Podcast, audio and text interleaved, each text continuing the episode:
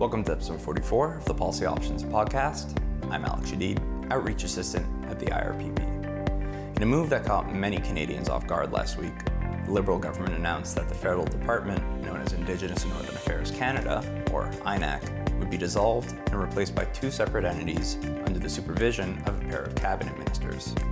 The change sees Jane Philpott, the former Minister of Health, become the Minister of Indigenous Services, Carolyn Bennett, the former Minister of Indigenous and Northern Affairs, become the Minister of Crown Indigenous Relations and Northern Affairs. Now, while the move may have come as a surprise to many, the idea of splitting INAC into a program delivery branch and a policy branch isn't exactly a new one. It was actually one of the recommendations outlined in the 1996 report of the Royal Commission on Aboriginal Peoples. But with so much change in the machinery of government and nation-to-nation relations in the past 20 years, many are doubtful that such a strategy would work in today's context. Veldon Coburn is a PhD candidate in political science at Queen's University and Anishinaabe from Pikwakanagan. He reacted to the dismantling of Indigenous and Northern Affairs Canada in an article he wrote in Policy Options. I caught up with him on Skype to get his take on the news. I also have some important news to share regarding the Policy Options Podcast, so make sure to keep listening after the interview, as I'm sure you always do, to find out what that is. So joining me now on the podcast is Veldon Coburn. Veldon, welcome to the podcast. Thank you for having me. So what exactly, let's start off with a little history lesson here. What exactly was recommended in the Royal Commission on Aboriginal Peoples around 20 years ago with regards to the department that was, up until a week ago, known as INAC?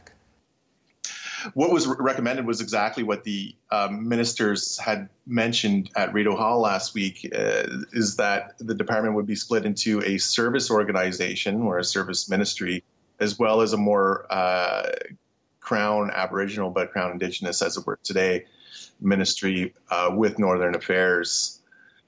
That's a really superficial reading of the recommendation, but that was essentially most of it. There was a little bit of ancillary kind of recommendations around the restructuring of the machinery of government that was also involved in our cap, which entailed a little bit more around cabinet committees and central agencies and greater supports and more consolidation of policy control within the new Minister of Aboriginal Affairs or Indigenous Affairs, as it were. We hadn't heard anything like that, but that's basically the recommendation. And you noted in your article that it was kind of a reflection of a growing trend in government at that time in terms of the organization of public administration. How did it reflect that? Well, at the time, there was like this enormous, as I describe it, as upheaval within the public service, I guess reorganization, massive reorganization in the early 90s. So it follows in some great study, like large studies, the Nielsen Task Force in the 1980s that saw government becoming so great and unwieldy. Mulroney's cabinet had expanded to something like 40 ministers and ministries. And by the early 1990s, there had been a program review. There was a program review that was basically the Nielsen Task Force with the Deputy Prime Minister, Eric Nielsen, under Mulroney. Never really implemented, but basically on Kim Campbell's, almost like in her first day on the job, is she implemented that and slashed the number of ministries from over 30 down to low 20s. Cabinet was slashed. The Chrétien Liberals came in, continued program review to slash program sizes. So this was a different milieu within restructuring the machinery of government. So that kind of sets the environment for which these recommendations were made. So it was looking back and it was taking stock of this, what was going on within government at the time. And that is much different than what it is today. And so would you mind describing how it is different from today? Well, I mean, at the time, the impetus was to get government under control. It, like I said, it had become really large and unwieldy, they said, and they really wanted a much leaner and efficient government that retained some business-like operations, but to have more focused departments and a much smaller, tighter cabinet. So today, there was a lot of effort put in the mid-90s to bring government under control in that sense, and they did bring it down to quite manageable level. But in the last 10 years, I guess, program expenditures have expanded, and the size of cabinet has once again expanded. It has become a larger government. So it's a trend that is moving in the opposite direction than what we had seen in the early 90s and late 90s that carried it out. And what has prompted, I guess, that shift back towards a larger government and away from those lean principles and how public administration should be organized? Well, there's a noticeable spike in the size of government as a measurement of GDP. It spiked in 2009, right immediately after the 2008 financial crisis. So the stimulus package, what the Harper government had labeled the Canadian Economic Action Plan, had made a greater role for the government in the economy. So there was this expansion in the government.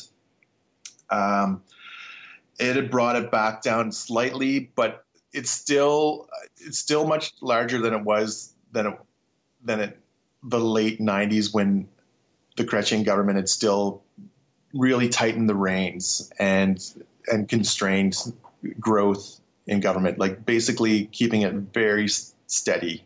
And now it's grown a bit, and it's sort of expanding a bit under the Trudeau government. Like, they injected quite a bit in their last two budgets to grow the size of government.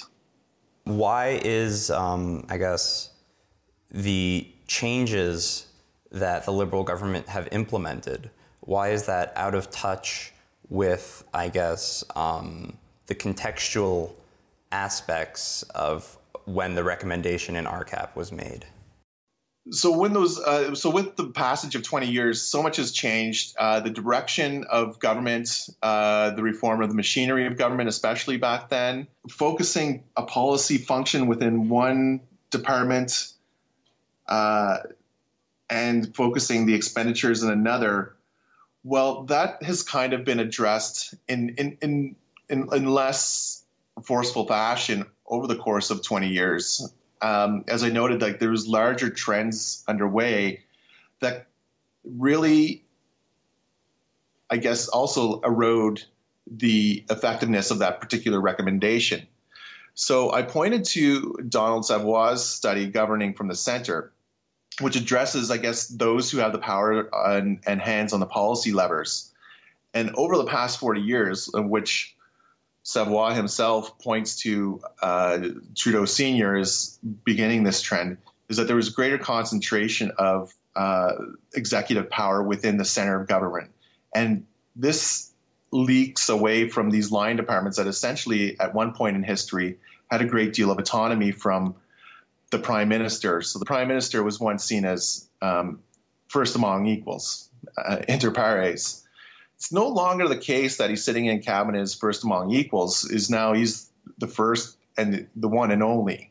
So policy is being driven from that center. Instead of having INAC as now its own policy driving center, as it was viewed, or that was the vision from RCAP, it's really being driven now from the Prime Minister's office, his senior advisors, Privy Council, and to a lesser extent from the other central agencies, particularly Finance Canada.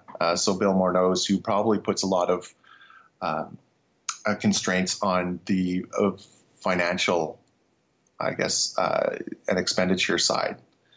So it's no longer the case when RCAP says, hey, we really need a department that is has a lot more clout within the policy arena, particularly in the federal policy arena, because that function, or informally, has been eroded with this longer trend of prime ministers taking back that power to themselves. So as power has been concentrated into the PMO, and policy decision making has been concentrated into the PMO over the past couple of years, what effect has that had on policymaking with regards to Indigenous people in Canada? Well, it's largely been driven by a small select few. We noticed that quite evidently underneath Paul Martin, he had created the Aboriginal Affairs Secretariat within PCO to coordinate federal policy. And this was in 2003 when he had assumed the Prime Minister's office. And that was basically driving it across all the departments, basically being a filter, saying, and it was speaking outwards rather than just collecting all these policy initiatives, especially from INAC. And then there's always this mistaken belief that INAC is the, as I say, the locus of federal Indigenous affairs policy. And it's really not, because it's quite spread out throughout the government. So over 30 departments have a hand in Indigenous affairs, mostly delivering programming that is driven by the policy that's developed at the center. So INAC's really only one ministry. It's the largest one, to be sure. But there's also Health Canada that has its First Nations Inuit Health Branch, and that department consists of 70 to 60% of the entirety of Health Canada, which is a considerably large department, delivering health policy and programming for Indigenous peoples on reserve. So it really, it's difficult to say that INAC still or really has the power to drive Indigenous affairs policy, and creating this one or splitting off the department, hiving it off and giving it to Carolyn Bennett is really going to implement what was recommended in RCAP, which was to have one ministry that brings Indigenous affairs up into, I guess more of an inter-cabinet position. So INAC, in the latest policy change and the cabinet shuffle, was spread up into two different agencies, and one focused on the delivery of services and the other focused on, I guess, policy making with regards to Indigenous communities. Why were those two aspects of the relationship with Indigenous communities selected as, I guess, the basis for two government branches and not other aspects of, policy making with regard to Indigenous communities? Well, I think it's probably the most simplistic view of INAC is that on the one hand, it just splits INAC into policy on one hand and programs on the other.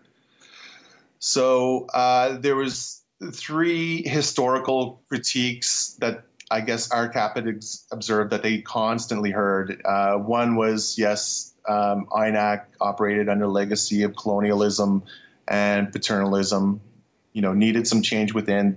That wasn't really going to be addressed necessarily through dividing up an existing department. The other one was INAC's performance in the federal policy arena is inadequate. And the other one was INAC is evasive or negligent on the matter of meeting federal treaty and claims obligations.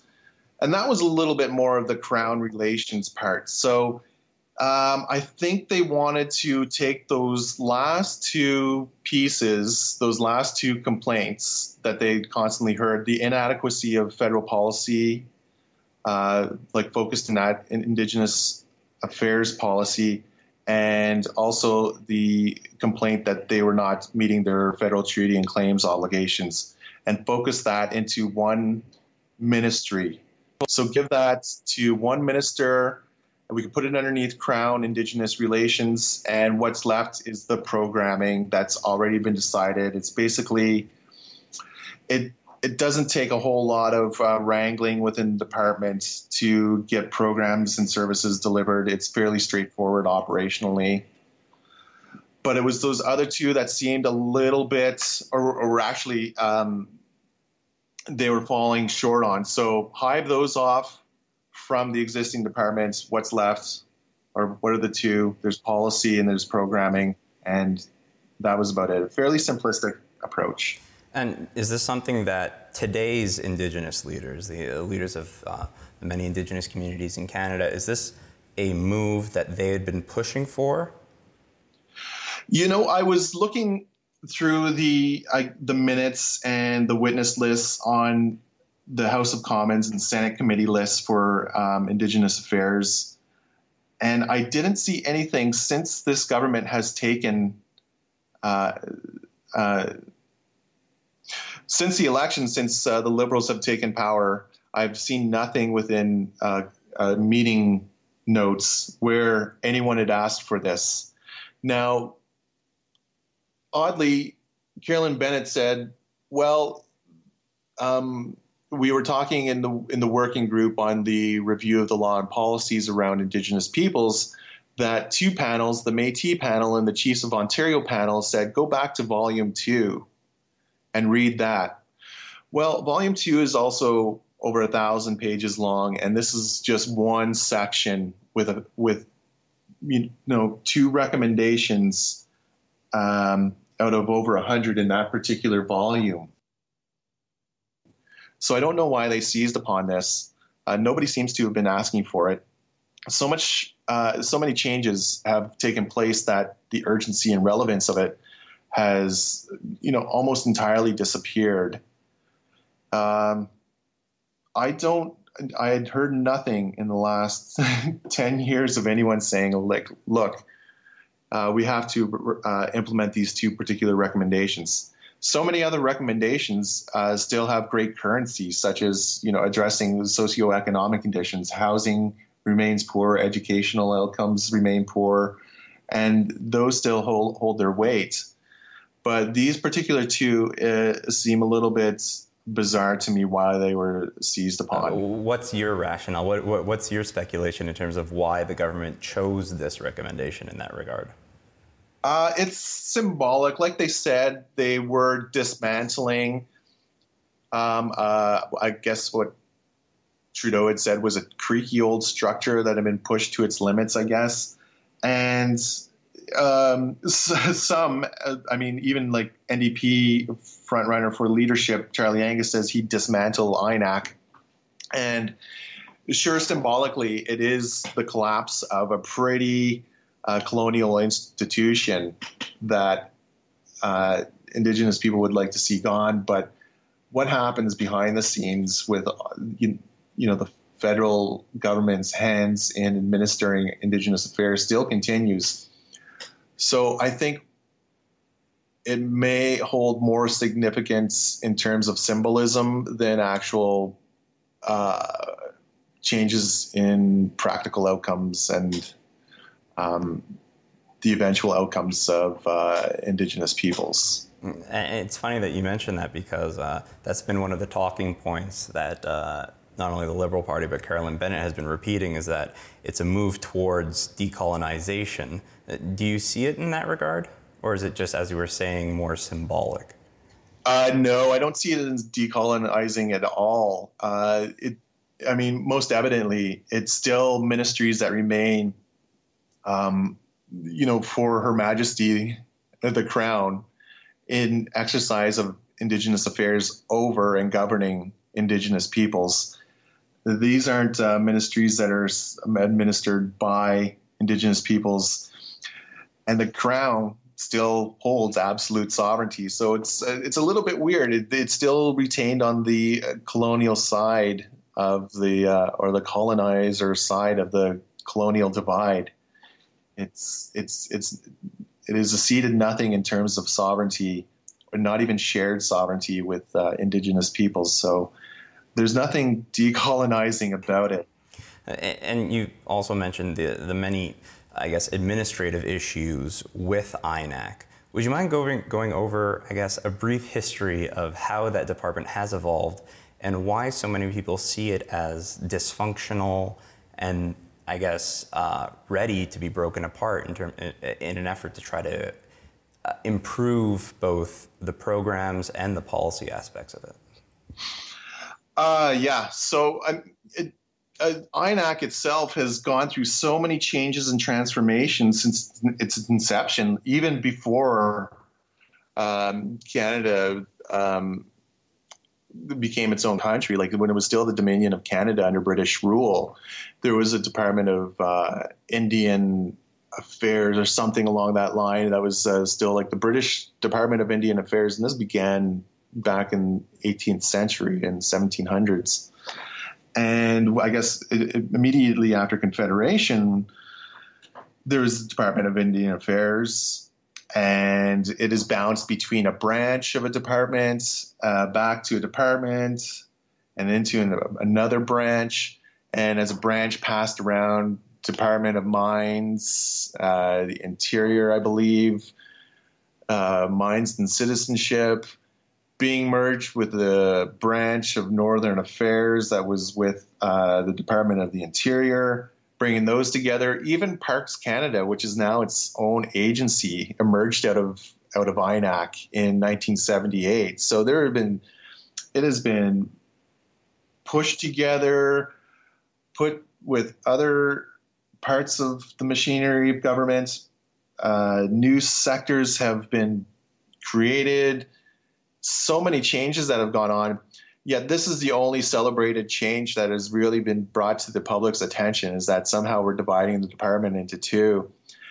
Meanwhile, internally, it's already carved up into pieces that can be quite easily turned into their own ministry. So it really only changes the vertical reporting relationships into two instead of just one. So today, it's what we see is nothing like, you know, the colonial structure it was before. It's still a colonial structure, but it's gone through so many changes, even since RCAP, that It doesn't seem quite a handy recommendation for today's situation. So I can obviously tell you the pessimism that you have with regards to improving the administrative aspect of, Indigenous policymaking with regards to Indigenous communities in Canada. But what about the legal aspect? I mean, there's been lots of calls recently for the dismantling of the Indian Act. Do you think that this is a good first step towards that? I don't think so, because if you look back in the last 20 years, Indigenous Affairs has become also more responsible for even greater number of legislative and regulatory instruments. And those have been enacted since 1996 when RCAP came out. So a lot of people think that INAC is driven solely by the Indian Act, but now it still oversees and administers so many other pieces of legislation. They have their hands in Indigenous Affairs far greater and far deeper, far wider reaching than just the Indian Act. Certainly quite a few Indigenous First Nations have opted out of the Indian Act now and have entered into self-government agreements, and there's a great push to get onto that, and that will eventually remove Indigenous peoples from the Indian Act.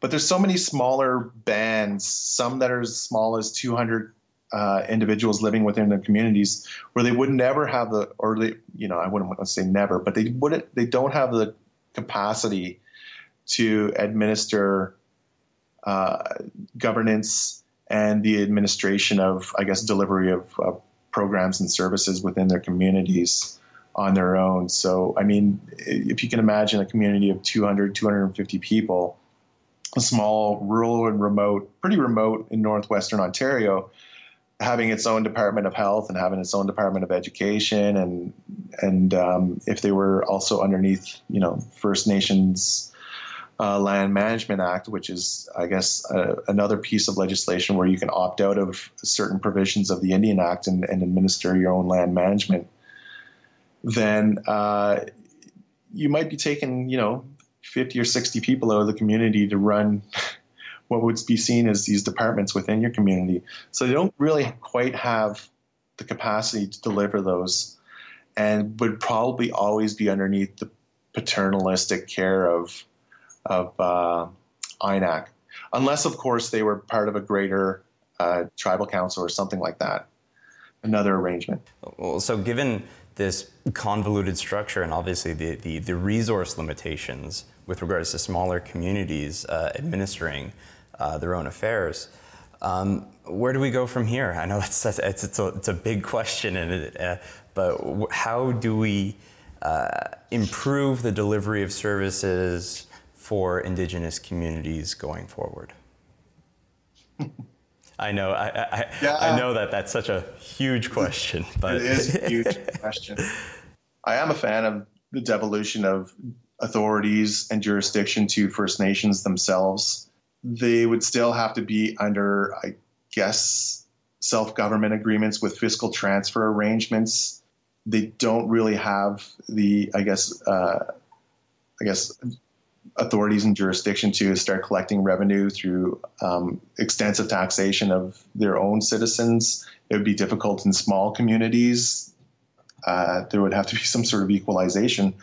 But there are those large enough that can enter into self-government agreements and assume control of the programming and services with the support of transfers from the federal government. There's also the more lingering question in decolonization that entails addressing First Nation sovereignty. There's some communities that are really pressing for their own sovereignty. Some want to be another order of government at the federal level. There's different arrangements for different communities. Some, it would leave it to them, and that would be truly self-determination for them to set up their own system of governance, how they see fit, and find themselves entering into relations with the government on their own terms rather than top-down dictation from above. And given all these differing wants from different communities of different sizes, do you think that this change, this devolution of INAC to two separate ministries, do you think that this new structure would be more receptive and more flexible to these different wants, or is it just going to be the same story as we've been experiencing for God knows how long? Well, it adds another ministry, and now they're going to have to talk to one another. And in my own experience, having worked at INAC and having worked at Health Canada's First Nation Inuit Health Branch, I've seen the difficulty in coordinating federal policy. For the longest time, they would argue, and this happened with Jordan's principle, is those two departments implicated in this particular area of Indigenous affairs. It took them a long time to come to see eye to eye on roles and responsibilities in that aspect. Also, I remember not too long ago is the transfer of assisted living from INAC to Health Canada for their administration, and these internal disagreements between two departments. And now instead of having one coordinating minister or one minister to give the executive direction within one department, now it's going to be two departments that'll have to talk to each other and probably go through their ministers first for significant changes.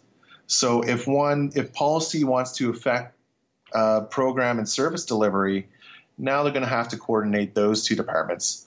Of course, it can always be dictated from above, but instead of having one minister saying, yes, we're going to do this, now it's one minister saying, well, I'm going to have to talk to my cabinet colleague.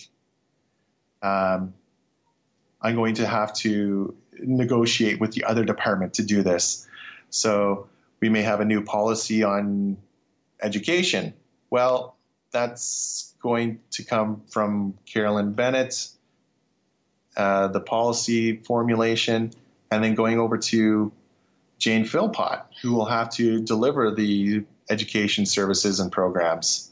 So they may not necessarily, it may take a long time and bureaucratic wrangling. So it introduces a little bit more of that, bureaucracy and red tape. Well, Thank you very much for joining me today on the podcast, Mr. Coburn. Thank you for having me. I appreciate it. If you want to read Veldon Coburn's article, The Dismantling of Indigenous and Northern Affairs Canada, just follow the link in the podcast description. The Policy Options Podcast is available on SoundCloud, iTunes, and your favorite podcast app, so don't forget to subscribe. As for the important news I mentioned at the top of the podcast, I want to let you know that today's episode was my last one hosting the podcast. I've had the privilege of hosting the podcast for the majority of its 44 episodes, and will always appreciate the support that you, the listeners, have given me since our first episode back in 2015. Of course, a special thank you to everyone here at the Institute for Research on Public Policy for giving me the opportunity to be a part of something so important. The podcast will be continuing on without me. As for information on a new host, listen to our next episode to find out more. Thanks for tuning in.